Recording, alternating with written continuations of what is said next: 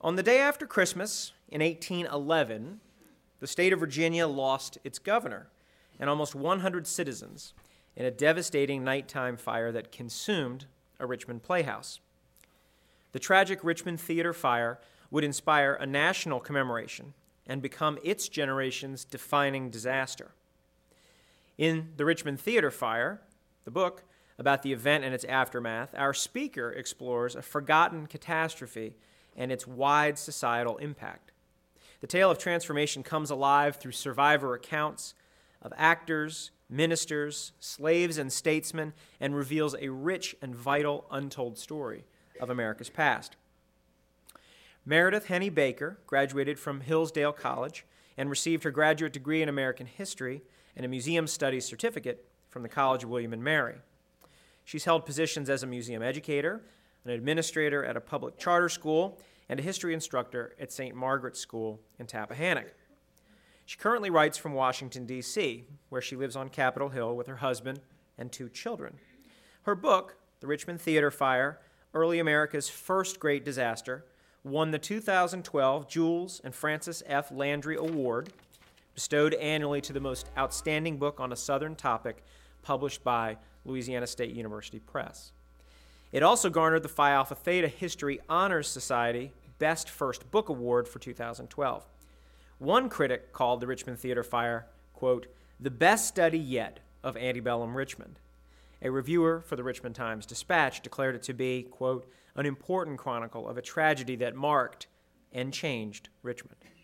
So please join me in a warm VHS welcome for Meredith Henne Baker, who will speak to us today about the 1811 Richmond Theater fire.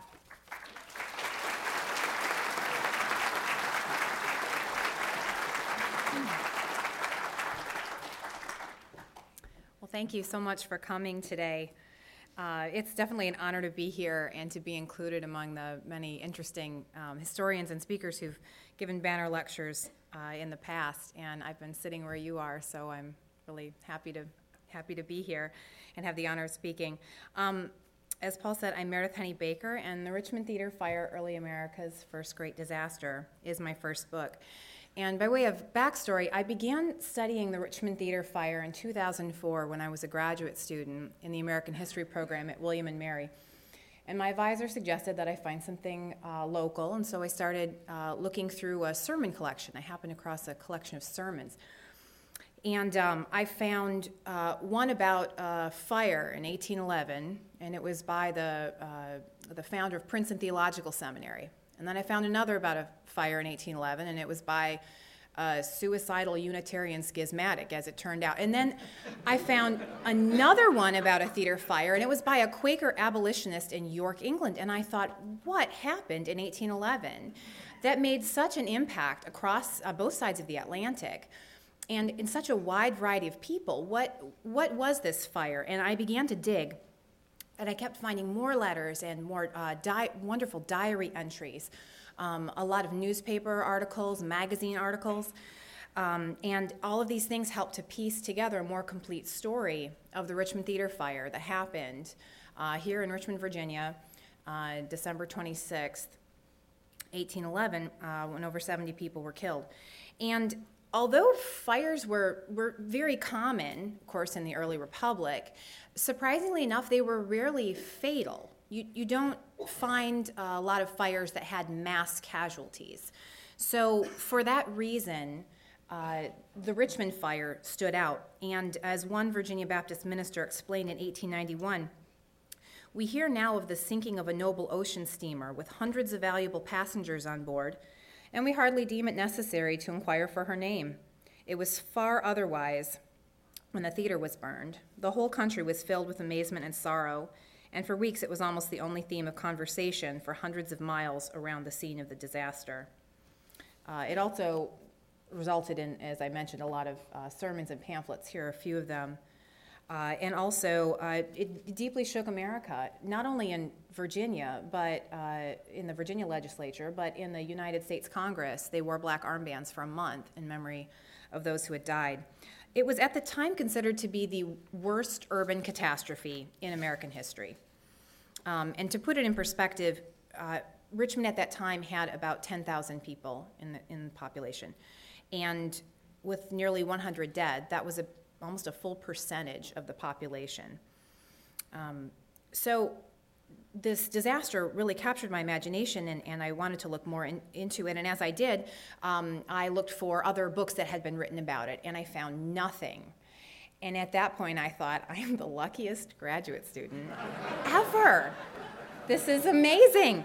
Um, and so uh, I, I, began to, to work on it. It became the topic of my thesis. And then after I transitioned out of the academic world, uh, at the encouragement of some other historians and writer friends who said, This is, this is a great story, this has to be told. I continued to write um, on the side in my spare time um, as an independent historian. And on that note, I would like to uh, express my, my deep thanks to institutions like the Virginia Historical Society um, who offer their amazing. Um, holdings to the public because certainly as an independent historian I was deeply indebted um, uh, and very happy to be able to have access to the kinds of wonderful materials that I did here. Um, and I, I, was thrilled to learn uh, in 2009 that Louisiana State University Press uh, was interested in, in my manuscript. And I spent the next three years working with them, editing and compiling uh, the final the final manuscript. And also within that time frame, I had two children, and so um, it turns out they require a lot of attention. So I I should be clear. I don't recommend writing a book with a thousand footnotes with two children in diapers, but you get done what you have to. And um, this situation probably explains why, if you look in the acknowledgments, I thank nearly as many people for babysitting as I do for assistance in research. Um, and frankly, it still seems a little bit astonishing that I'm that I'm here at all. But I, but as I mentioned, I'm very pleased that this is that this is the case. Um, back to the book. In, in writing The Richmond Theater Fire, I had two goals. One was that I wanted to take all of these primary sources, all of these wonderful survivor accounts that I found, and I wanted to weave them together and tell the most complete and evocative story possible of the fire itself. What happened that night? And then the second thing that I wanted to do was to show how this fire was a catalyst for real cultural change in Virginia, which I believe the evidence um, points to the fact that, that it was. And some of you here are probably very familiar with the Richmond Theater fire. Um, if, I, um, if I know one thing about an audience in Richmond, it's that I've got a fair number of history enthusiasts. And so uh, others may be new to the story of the fire, though. So I'm going to provide you with a short synopsis of the event, uh, with the caveat that in, in our time frame, it's only possible really to tell a story of the fire today, not really the whole story of the fire. And I find that the most interesting way to approach history is through the eyes of someone who's experienced it. So today I've picked someone to be our tour guide for the fire. Um, this is a woman who survived the fire and who went on to experience and exemplify some of the cultural changes that happened in Richmond. Her name is Caroline Homassel Thornton. Unfortunately, I don't have a better image of this than her. This was around the 1830s. At the time of the fire, she was 16 years old, and her papers are here in the Virginia Historical Society. So let's be- begin her story at the Richmond Theater on this chilly December evening in 1811. Um, in the theater with her are Virginians and those from farther flung states who have poured into the city to celebrate the holidays and participate in the legislative season either by representing their constituents and or by attending the soirees, dances, and the entertainments hosted throughout the town during this brief session. It was a very festive time of year in Richmond. And to grant an idea of the prominence of the, the legislative session here, I'd like to quote something from the Washington Post in 1904. They wrote The convening of the Virginia legislature and the opening of the social season in Richmond was in the Anglo Saxon world second only to the opening of Parliament in London. And it dismissed uh, the opening of Congress in Washington City that year as, and I quote, a small affair in a small town. um, but tonight in Richmond, on December 26th, the place to be is the Richmond Theater. The troupe that was performing was the Placide and Green Company. They were not a resident company, they would pass through. Um, and they were one of the finest in the South at that point. They were extremely popular. Um, and you may recognize the name of one of their actresses, Elizabeth Arnold Poe, mother of Edgar Allan Poe, was a member of the Placide and Green Company. She was not at uh, the, the theater that evening. She had actually died probably of tuberculosis earlier in December. Um, Edgar Allan Poe would later claim that she had died in the fire, but that is, that is incorrect. Uh, she did not.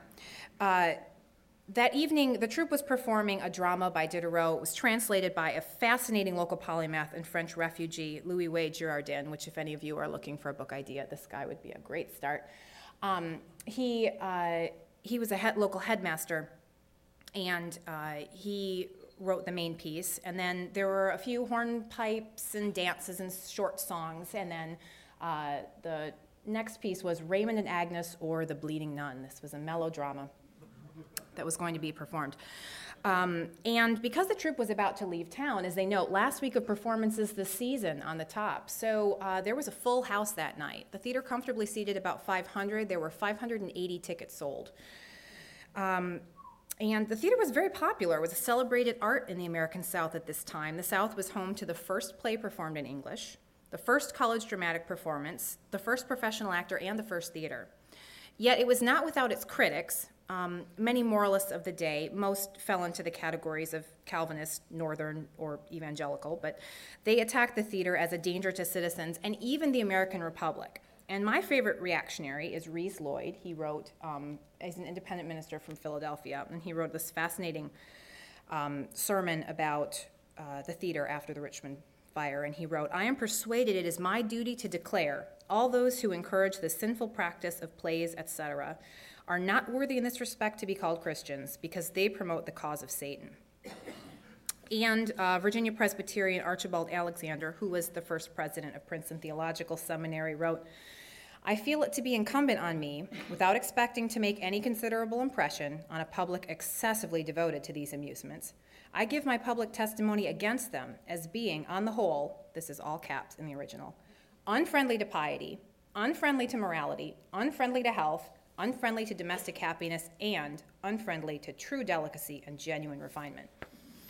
Now, Alexander was correct. He and, he and the other theater critics of the day did not um, put a significant dent in theater attendance in Virginia um, until the theater fire, uh, which significantly tempered it. More later on this. Um, to give you an idea of what the theater looked like that night, I have, uh, I have this image that an artist helped me create based on the documents. And uh, to give you a quick look, the, the main seating right here, this was the main door, one major entrance. Uh, and then there was a, a st- staircase that ran three stories high, single staircase. Uh, the pit seating was right here in the middle. And then the box seating, which was the most expensive, was here. Uh, the gallery was up here. This is where people sort of on the fringes of respectability would sit. They had their own private door here so that they wouldn't be mixing with the general population. This would include um, blacks freed or slave, those of mixed race, uh, prostitutes. Um, they would all be um, admitted at this door to go up and sit on the top. Uh, because of this door, many of them, most of them, were able to escape quickly.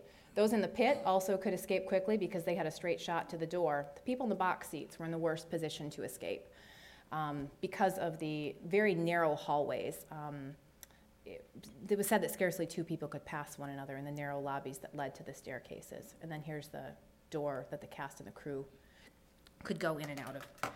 Um, another picture of the box seats is here to give you more of an idea. They would put a number of people inside. You'd have a good crowd in some of them, uh, overlooking the, the performance. Um, the five year old brick theater was not too large. The deed indicated that it was about 90 feet in length, 50 in width, and about 30 feet high in the front. It had offices, a green room, a dressing room. It was designed for intimate shows and family concerts. And um, going to a show at the Richmond Theater was, was not uh, a subdued viewing experience in a quiet, darkened room. It was quite rowdy.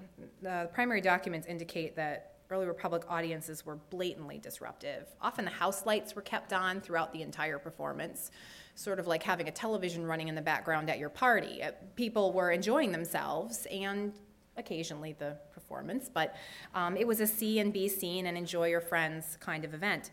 Uh, Richmond theater managers prohibited the wearing of men's hats, putting feet on your seats, hanging your feet over the front of the boxes, loud conversation, disorderliness, and smoking, among other violations, which of course means that these must have regularly occurred. And I would recommend, if you're interested in theater culture, uh, uh, an excellent book by Patricia Click called The Spirit of the Times. Um, but back to Caroline Thornton, let's go to box eight, where she was sitting, surrounded by about a dozen friends and family. These were local dignitaries, manufacturing tycoons, um, prominent politicians, present and former. 16 um, year old Caroline was the adopted daughter of her uncle. He was a wealthy flour mill owner, John Richard of the Richard and Gallego Mills.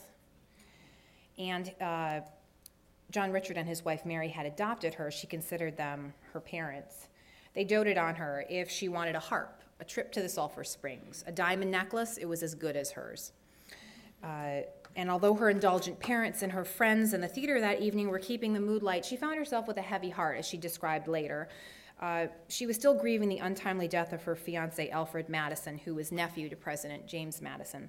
They had been engaged when she was 14, and the following year he had died suddenly. So now she's 16 and still grieving. Hopeful suitor Philip Thornton is also in box eight. He's a doctor. He's twice Caroline's age. He has been proposing since autumn, and he's not making any headway. Um, around 11 p.m., Act Two of The Bleeding Nun begins, and a chandelier set piece, which is unextinguished, has been raised into the fly space of the theater, right up here. And I'm going to read just a portion of the book to describe what happened at this point. The tiny flame touched the bottommost piece of a backdrop and set it alight. Flames quickly licked up the hemp backing, flashing to the top of the scene. Within seconds, they leapt the six foot distance from the scenery to the pine ceiling, still covered with beads of rosin secreted in the previous summer's heat. The workman's eyes widened. He scrambled into the carpenter's gallery, dropping wings, backdrops, and double back flats to the floor backstage, one after another. The flames shot along the underside of the roof with a roar. He fled for his life. Second act began. Player Hopkins Robertson looked on, as an actor performing the part of the Count, assumed a kneeling position on stage before a portrait of an elegant lady. Robertson suddenly spotted flakes of burning canvas gently falling to the floor. It was mesmerizing. A piece the size of a hand floated downward and on contact exploded in a soft spray of sparks. He was baffled. Sparks were not planned for the scene. Another flake drifted past.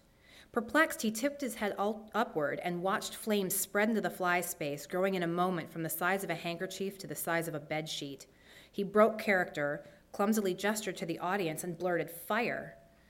Immediately, the volume in the hall rose as audience members rustled out of their seats and bolted for the lobbies. A few women screamed, the sounds of crying and argument broke out.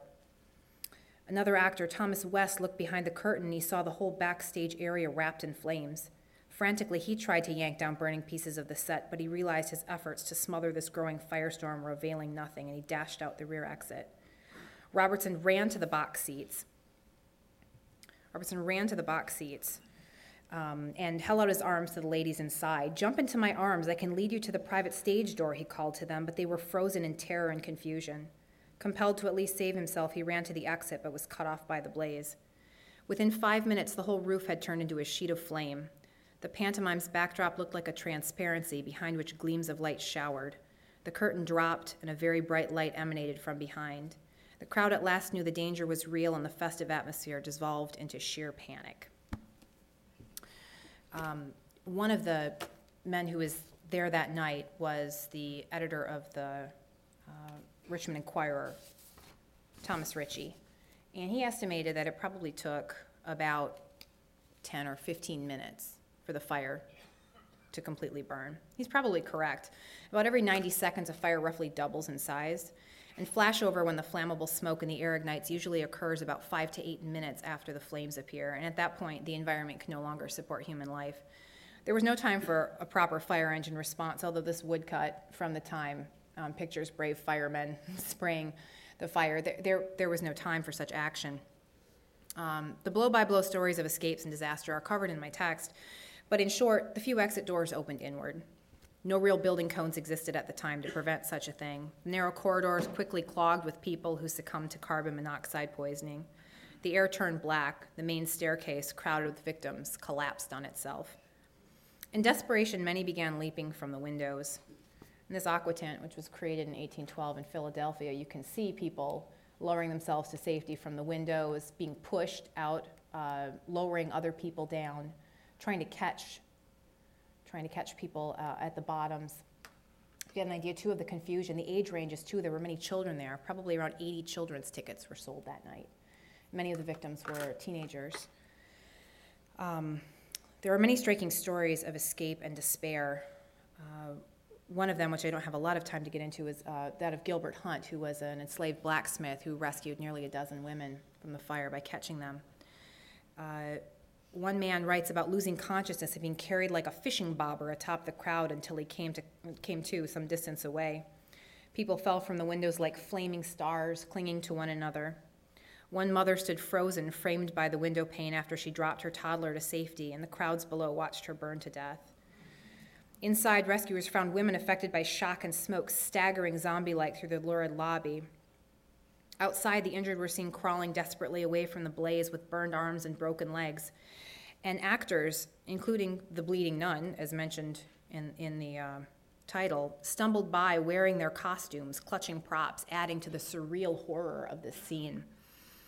And if I can break for a moment, I'd like to mention that a prevalent idea at the time was that of the good death and uh, this is eloquently discussed in Drew Gilpin Faust's wonderful book, This Republic of Suffering. Uh, but in a good death, you depart your life peacefully, privately, at home, surrounded by family, in your own bed, in your own house, with the opportunity at the end to profess your own faith and your hope of, of, uh, of heaven. Now, the ghastly ways in which the lives of the Richmond theater fire victims were snuffed out publicly unexpectedly, often when in the prime of life, and often separated from family members and those they loved. This was exactly the opposite of a good death, and I think this helps to explain why this event filled Americans with such horror. This was the worst case scenario. This was the worst possible way to end your life. Uh, Caroline Thornton was spared from death this night. Dr. Thornton and her father, John Richards, saved her by dropping her out of a window and I'll read that brief paragraph. John Richards smashed out a shutter for their escape, and Philip Thornton quickly lowered Caroline Homassel down by her arms, suspending himself as far out of the window as possible to minimize the distance of her fall. She stiffened in fear, recognizing below the dead and bloodied body of Almarine Marshall of Wythe, Virginia, who had snapped his neck, landing head first when he dove from the upper stories. Charles Hay had seen his own way out, and his friend Doyle positioned themselves below they caught Caroline. Thornton followed after dislodging himself from the sill where he'd become partially caught. Portions of his coat were completely burned through to the skin, providing proof of his near escape. Um, by morning, all that was left at the theater were a few blackened walls, um, the remains of those who had died, and smoking timbers. The inferno had consumed over 70 victims, including some of Richmond's most prominent and distinguished citizens, like Governor George Smith, who had uh, been governor for uh, only a few weeks, and former U.S. Senator Abraham B. Venable. Scarcely a single family of social consequence was left unaffected, and each house, it was said, seemed like a hospital. Now, in Caroline Homassel's home, family members were recovering from bruises, cuts, dislocated joints. Her father, John, had a compound fracture. He would never walk normally again. Several of her dearest friends, Sally Conyers, Mary Gallego, had been killed and while Caroline was traumatized, she sustained no major injuries. Her suitor, Dr. Thornton, dedicated himself to her father's recovery and made himself indispensable. He spent every night at their home. He came whenever he wasn't without, uh, with other patients. Although he was so busy, she wrote that he kept three horses at the ready. There were so many house calls to make, so many that were injured after this fire, that he was incredibly busy. And he won her heart, or at least her sense of duty. To her children, Caroline later wrote, That devoted attention towards my idolized parent was most acceptable to my feelings, and whilst many said I married your father from gratitude for the preservation of my life, it was more from that tender, devoted attention to my beloved uncle, which was so appreciated by me and seemed to merit some return. Thornton and Homassel were married in a somber small ceremony four months later by Reverend John Buchanan, the city's beloved Episcopal priest. And speaking of Episcopalians, let's transition now to the question of how this fire changed Virginia culture, specifically religious culture. And um, I might mention uh, books such as Lauren Winner's A Cheerful and Comfortable Faith, my late professor Rhys Isaac's Transformation of Virginia, and Christine Heyrman's Southern Cross. These, these are all books that wonderfully describe uh, the colonial religious climate in 17th and 18th century Virginia when the Anglican Church, later, of course, called the Episcopal Church, uh, was the state supported church. And this, of course, right here is Henrico Parish, uh, now known as St. John's, which was the main Episcopal church in town, although not very well attended since it was a little bit difficult to get to. Um, although Anglican faith in the 17th and 18th centuries, up into 1811, it was often practiced reverently in the home with prayer book and Bible, but it was also essentially a religion that was at ease with the world. It didn't mandate a sharp break from the culture of the day. In Home case, her parents were lifelong Episcopalians, and one of their many gifts to her was a much beloved Bible. They saw no conflict between their Christian faith and their lifestyle, which was typically of wealthy Virginians.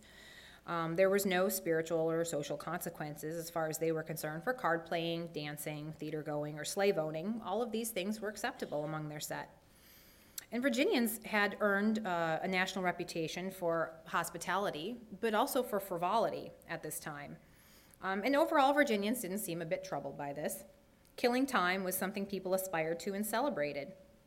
Um, Albion Seed by David Hackett Fischer has a marvelous description about uh, Virginia time ways. I'd recommend that too.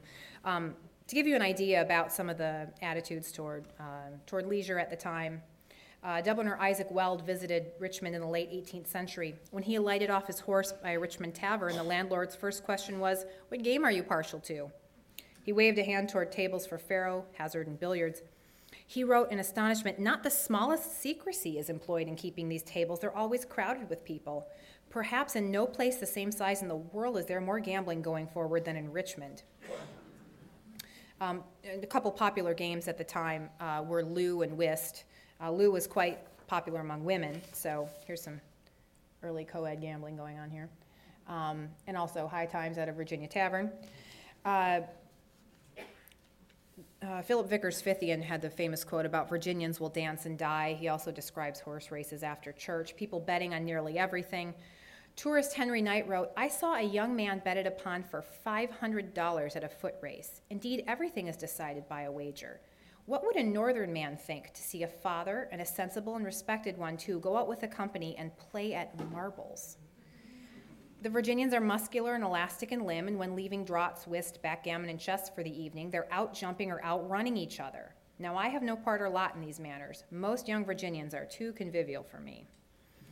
Um, also, use of strong drink was common, um, and there was no tax on distillation of spirits, so consequently, there was a very active market of providers and buyers. And uh, it was very interesting to read about how people saw Virginia from travelers' journals. That's how. Um, uh, uh, quite a bit of the information that I that I found uh, about Richmond during the time. I, like to pull from travelers uh, to get their viewpoint. Um, several of them note the morning mint julep that was enjoyed by uh, many a Richmonder. And one actor wrote, after the mint julep, uh, this plantation owner he was visiting had another drink at 12 with a name like Bumbo, Apple Toddy, or Pumpkin Flip. At three, he dined and drank everything brandy, claret, cider, Madeira, punch, sangria, and then had tea at tea time. So, uh, and another, another writing at the time talks about uh, a meal following a Sunday service at a, at a churchgoer's home that featured five different kinds of alcohol. Um, again, this was not something that, that people saw as being in conflict um, with their status as a respectable citizen or as a respectable Christian. This was not, this was not a problem. Um, this made others from outside um, critique Virginians. Uh, one called them cool in their religion, very much afraid of being righteous overmuch, as often at places of amusement as the church, and full of assurance they're a very good sort of people, have never done any harm in their lives, and so hope to go to heaven at last. Now, what these people were concerned about, Virginia's uh, traditionally Anglican gentry, was what they called fanaticism. Now, um, Homassel wrote that her parents dreaded my being what they termed it fanatically religious. Um, they were referring to the evangelicalism that was spreading with the Second Great Awakening and the revivals that were occurring at that time across the South. This variety of the Christian faith emphasized a distinct conversion experience, gospel preaching, and separation from the world. It's often emotional. You can see here in this picture we have arms raised in prayer, we have people kneeling, We have a very enthusiastic minister. Um, this is not what you would see at uh, Henrico Parish, for example. Um, and joining these Christians often meant a significant change of lifestyle. Instead of killing time, these believers were endeavoring to redeem the time, use every moment pr- uh, productively. And I found many stories of Virginians who, quote, got religion and promptly cut off their shirt ruffles, trimmed their hair, and tossed out their fiddles. This was, they were going to uh, live a different life. And one Baptist wrote, We do not want a congregant who can sing a jovial song at a tavern and the praises of God in his house. Yet culturally, this, this was how Virginians had lived for centuries, and the evangelicals were introducing a very different idea about what, a, what being a Christian looked like. And it, I did not gain significant headway in Virginia until after the Richmond Theater fire. Rhys Isaac summed it up by saying that uh, the differences, by saying that the evangelicals had well ordered lives and high spirited worship, where traditionally Virginia's Episcopalians they had high spirited lives, but very orderly worship. Um, uh, I think a, a, good example of this would be the uh, George Mason's family Monteith uh, from Gunston Hall. Now, uh, the purpose of a Monteith is to chill a wine glass. So you'd hook the end of the glass right here, and then you dip the bowl into some ice water to keep it chilled. This was also for generations the family baptismal font. um, and which is which is interesting. Uh, as, as Lauren Winner writes, in a society that draws a sharp boundary between the things of God and the things of man, punch bowls do not sit on altars. But to Virginians, baptism was neither dramatic nor an interruption. Becoming a Christian occurred in the midst of a polite ceremony, and the religious life it inaugurated was one of polite coexistence with the world. Um, and as I pointed out, the theater fire, I believe, was really a departure point from, from this point of view, and it allowed evangelical morality and churches to assume a much more dominant role in the lives of Virginians and in their social and cultural fabric. There were other factors too, of course. Now, the Anglican Church, the state church, had become very depressed in Virginia. Um, it had gone from a position of great influence as being the only game in town, state supported church to being uh, one that was very weak. It was disestablished in 1786, and the state was dotted with ruined Anglican churches. Um, to give an idea of the change in a very short time, at the beginning of the Revolutionary War in 1776, there were 164 uh, Anglican churches and chapels in Virginia. There were 72 left at the war's end in 1787. And by 1811, 40 Episcopal churches in the state of Virginia could support a full time minister. The problem seemed insurmountable, and while John Marshall, who gave to a proposed theological seminary, um, did donate money, he, as one bishop wrote, could not refrain from saying that it was a hopeless undertaking and it was almost unkind to induce young Virginians to enter the Episcopal ministry, the church being too far gone ever to be revived. Other denominations were having similar struggles as well. Um, in 1811, uh, it's a little surprising to realize that there were only four churches and one synagogue in Richmond to serve a population of 10,000 people.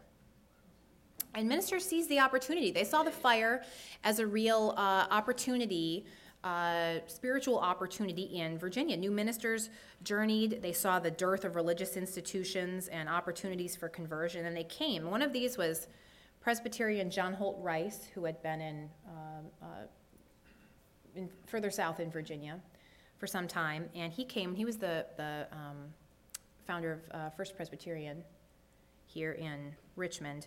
Um, he arrived in the months following the fire, and in May of 1812, he spoke at the Masons Hall here in Richmond, which was one of the few public buildings large enough to uh, support a, a, large crowd. And he wrote, I was surprised to observe the very great numbers who attended church in this place. Every house of worship was crowded, and I was told that not less than 500 went away from the Masons' Hall where I preached, unable to find seats. A spirit of reading and of inquiry for religious truth is spreading rapidly among our town folks. And one of those who was at the Masons' Hall that night was Caroline Homassel Thornton. Um, but to go and hear him, she had to lie to her parents and sneak out of her house.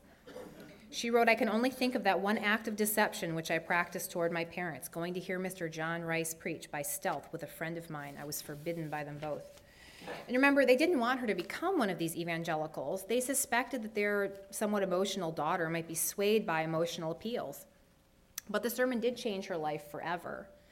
Um, and she wrote, It showed me where true riches alone could be found and gave me my first insight into my real condition, which was a sinner.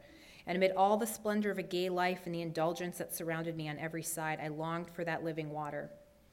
In her life, to many of her contemporaries, and to us today, doesn't seem morally objectionable, but she soon began to describe it as being gay and dissipated. And while she'd previously accompanied her husband to card games with other doctors and such, um, she wrote now that she had discontinued. Quote, The light was shown me, and how could I be happy in darkness? And she wasn't the only one. Enthusiasm for amusements like gambling and the theater did seem to wane in general after the Richmond Theater fire. Uh, not a complete extinguishment for the rest of the century, obviously, but a significant tempering occurred. Um, other historians have marked 1811 as a cultural turning point for Richmond, and I think this is the case. This is this is why. One wrote, "From this time, a change was wrought in Richmond. The character of the people changed from a love of sport and frolic to a more serious, sober state of mind." This is a broad brush, but hyperbole notwithstanding, the theater wasn't rebuilt until 1819, so almost a decade. Um, and during that time, there were occasional shows that would come through. You can't completely suppress people's desire for some entertainment. Um, Samuel Mordecai uh, wrote to his sister in North Carolina that the quality of these entertainments was absolutely terrible, and he longed for the day when they might have um, something like the theater again, offering more quality entertainments. After one, he wrote one performance. He wrote, "Such discord, such awkwardness, and such ugliness I never saw combined in any other set. Ulysses would have required no wax to stop his ears had the sirens sung thus." The shawl dance was a jig by a ponderous lady holding a scarf. The mathematical experiments were the old sleight of hand tricks. And in shock, he wrote at least 400 persons were present at this exquisite entertainment.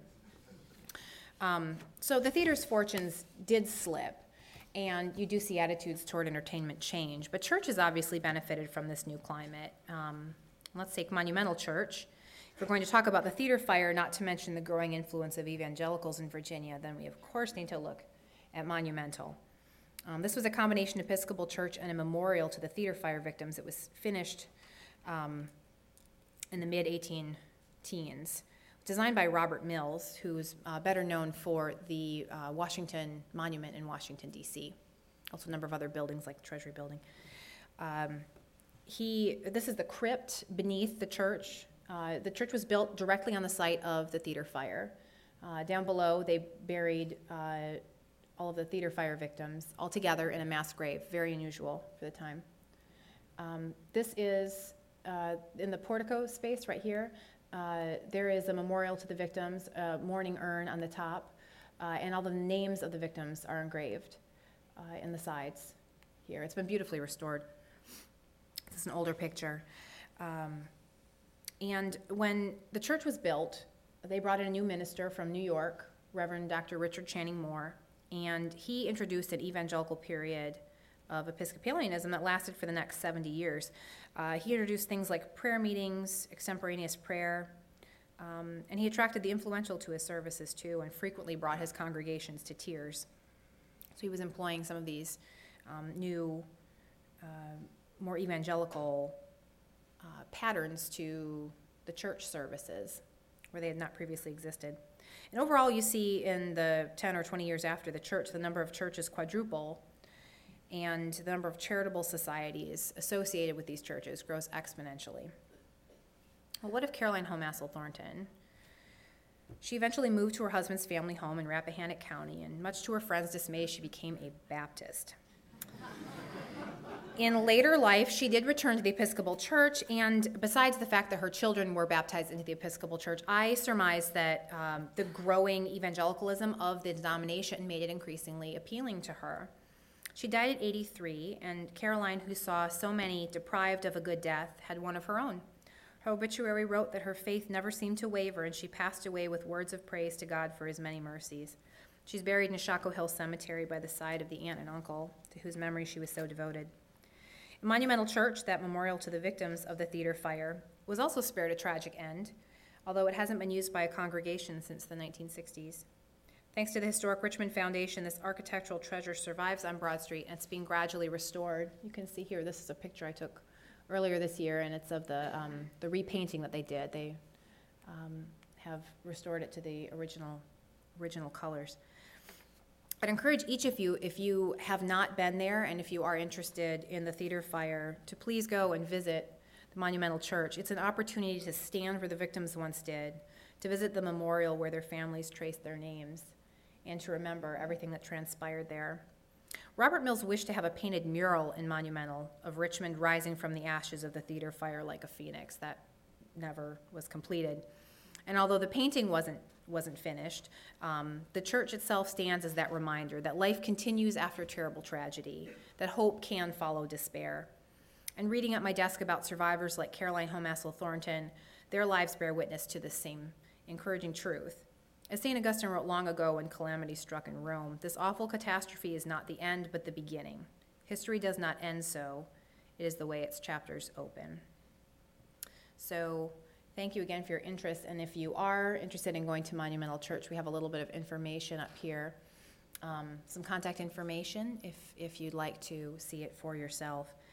Um, and also, uh, if you'd like to learn more about the fire, I also have a website, theaterfirebook.com, and that has a little bit more information um, about my continuing research on this event. So thank you for your attention. Thank you for having me today, and I look forward to answering some of your questions.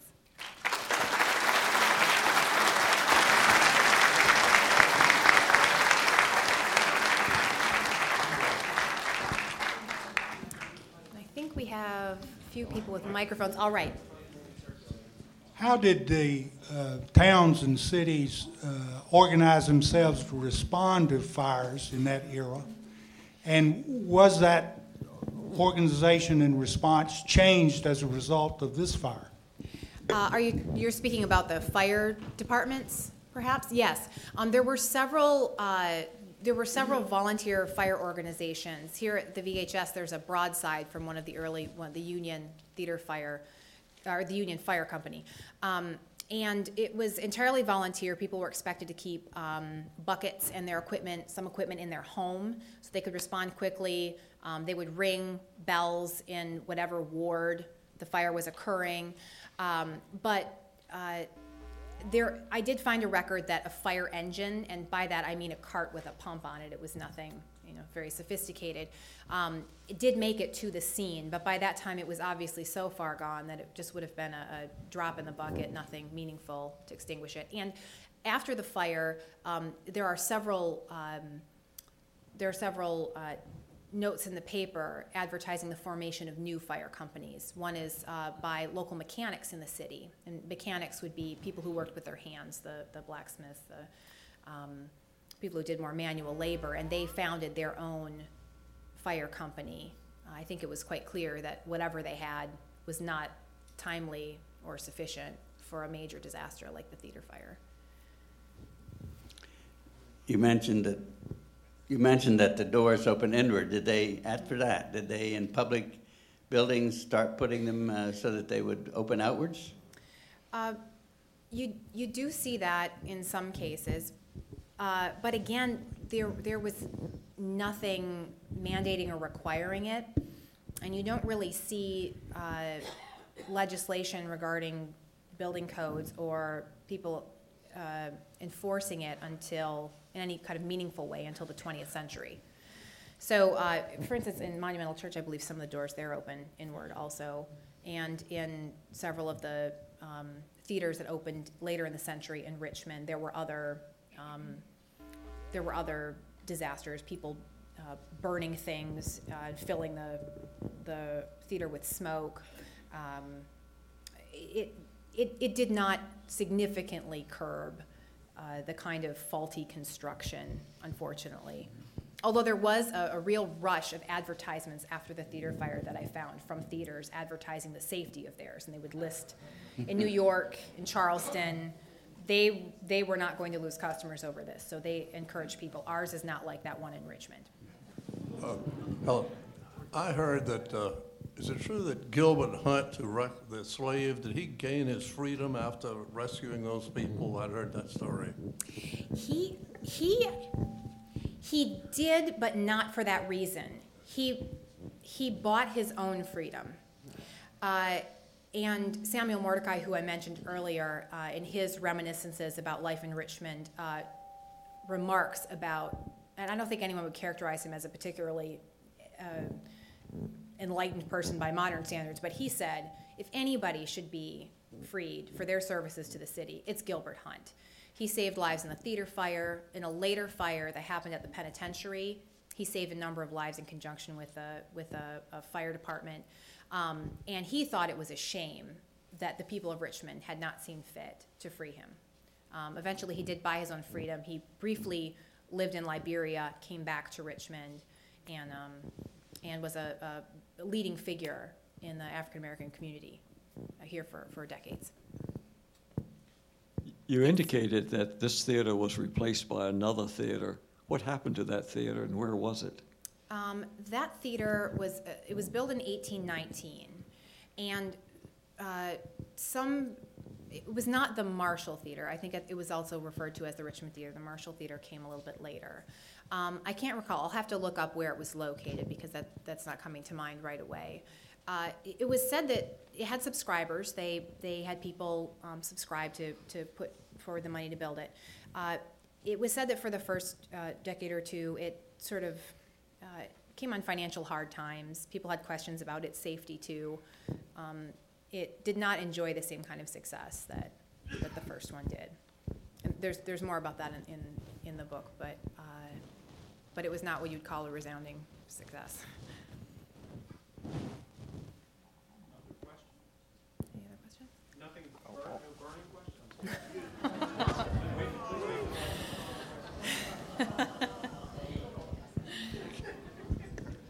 Uh, Was Richmond uh, a cosmopolitan place? that You described it as a, down here at the theater, of course, that that was the Richmond then, it's right near the Capitol, and you talked about it was a festive occasion. Could you elaborate on that? I mean, did they have uh, proper uh, public places for ladies, the uh, governor's wife? Was it cosmopolitan instead of provincial, which it became later, I think? Um, well, um, hmm. I think, uh, I think that uh, Richmond did, it was said that the number of people who'd come in were from a number, people came in for the legislative session from a number of different states. A lot of people from, um, from Richmond, uh, from outside of Richmond kept homes in Richmond. Um, so you do, and at the time, there were a number of people in, in Virginia who were uh, famous Virginians like the Madisons, Monroes, et cetera, who were in Washington, D.C., who were overseas. So you, you do have some um, uh, exposure to European and other American ideas. Uh, I, think it was, to me, it sort of reminds me of Washington, D.C. a little bit, where, where I live, which is, um, on one hand, it's, it's brilliant, it's artistic, and on the other hand, there, there's a lot of, um, there's a, a, a lot of economic depression and um, kind of seamy undersides too. It- It's got both in the same place, and I think Richmond was a real a real mix back then. Would you comment on the prints that were published in Philadelphia of the fire? Um, well, I think I can go back to it. Let me see if I can quick find it for you. Um, it's an aquatint. The, the author's, the artist's name was uh, Benjamin, and I can't recall his last name right now. Um, goodness, right there. Here we go. Um, it was it was made. It, it's a conjecture. We don't have any actual drawings of what the theater fire looked like from the time. So this would have been a conjecture. It's actually fairly accurate. It's got the bullseye window that that's described by the victims. Um, it has the right number of stories. Um, appears to be about the right size. You can also see across the street. There's uh, what was the um, First Baptist Church, and also some houses. There were several houses that, that burned that were nearby the theater that night too. So um, it appears that the artist, although uh, although not from Richmond, had paid attention to the things that were published afterwards and had uh, made a very good effort to be accurate uh, in the representations. You also see a couple people in the corner, I don't know if you can tell in this image, but sort of standing idly by with their fire buckets. That's, that's pictured too. Yes, I was wondering, uh, what was the decision behind not including a list of the decedents in your book? Um, I, at the time, um, It wasn't, it wasn't a, a conscious decision, except that I, I, I knew that I wanted to be able to add more information than I could about them, more biographical information. And so if you look on my website, I do have a complete death list on the website, and I'm adding information about the people and the families um, slowly to it. Uh, I'm always discovering more about it, and so um, while I agree that it, it probably would have been a good idea to put the um, the list of the dead in there, it is a bit static because I am finding more information about them, and in order to provide better context, I think I can do that on the website. Um, and also, if people are interested in some of the victims, maybe give them some further leads. Yes, as far as churches go, I understand uh, the architect Philip Johnson came and uh, saw the church, so apparently it's pretty, supposed to be pretty impressive. It, it is. It's a very unique piece of architecture. Um, the monumental church itself uh, was one of the first dome churches that. Um, let me see if we can get to it here. Sorry for the whiplash there. Um, this is one of the first dome churches uh, that Robert Mills built, and it's very unusual, especially if you look at a, a Bruton parish where they have the um, the altar and the pulpit. The way that this church is oriented, uh, the the pulpit is uh, directly in front instead of off to the side. Uh, it's a different it's a different kind of arrangement. It's a different approach to uh, to church construction and quite avant-garde at the time. Um, it definitely is uh, amazing, and the beautiful floating staircases on the sides are, are worth the price of admission itself. Yes. Yes, I have a question. I believe it was about 70 some people that are buried under the Monumental, but did was there a lot of deaths afterwards that uh, as a result of the fire? Um, yes, al- although I don't, in the weeks following, um, you come across a handful of people who were not included on the final monument. The monument is more or less the people who died that, that night. Um, so there are probably about mm, four to six people who died in the, in, in the month or so afterward, um, but who are not included in the formal death list. And I'm sure there were many others. I mean, you're talking about very significant uh, amounts of people who would have smoke inhalation uh, issues or um, third degree burns. And so I expect that the number of people who died as a result of injuries were, was probably more significant. I have a question regarding the context of uh, Richmond in as far as other cities are concerned.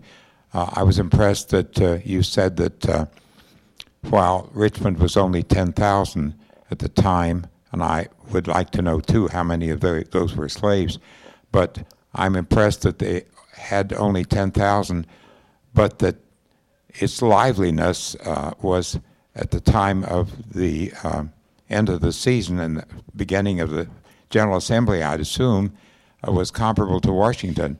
Just how many other cities uh, were uh, similar to Richmond's size, and and how can you say that 10,000 was big even then? Um, well, in response to your first question, uh, Richmond's population of 10,000, uh, about half were enslaved. So um, that's the that's the figure, according to the census at the time. Um, in terms of comparisons to other cities, uh, I and general festiveness. um, I think there were other there were other cities um, like New York and Philadelphia and Charleston that were able to support theaters, large other large places of entertainment. Um, uh, but as I mentioned before, Richmond seemed to be in somewhat of a special position because uh, the people in the state were um, very enthusiastic about the theater, uh, and culturally, it was, I think, more acceptable there than it was in Philadelphia and in New York. You would see a different class of people attending in Richmond than you would say in, in New York. Um, and that would maybe change a bit over time, but uh, but that was the case. And I think Richmond at that Richmond in the early republic also had, uh, as I mentioned, a great deal of people who were um, very nationally known and well respected. And so I believe that uh, that that was another contributing factor to why people were so interested in what went on in Richmond and wanted to be part of things, part of things there.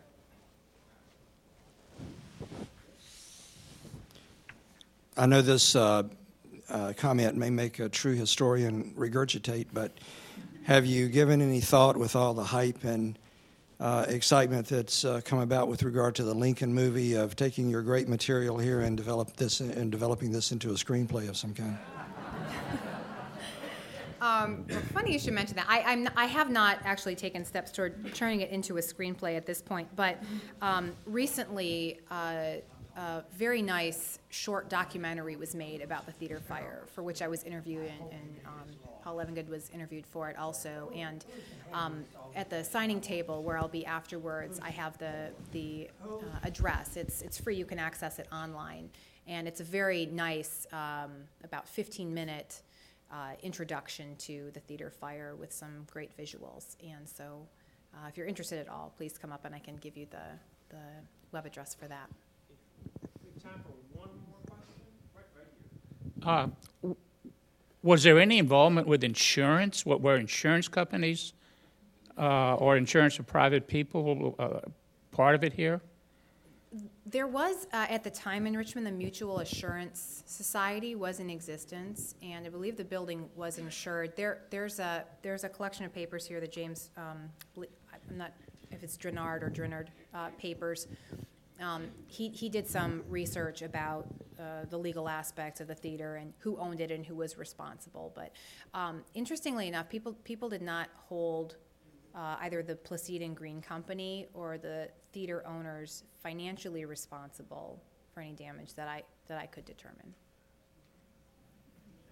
Please join me in thanking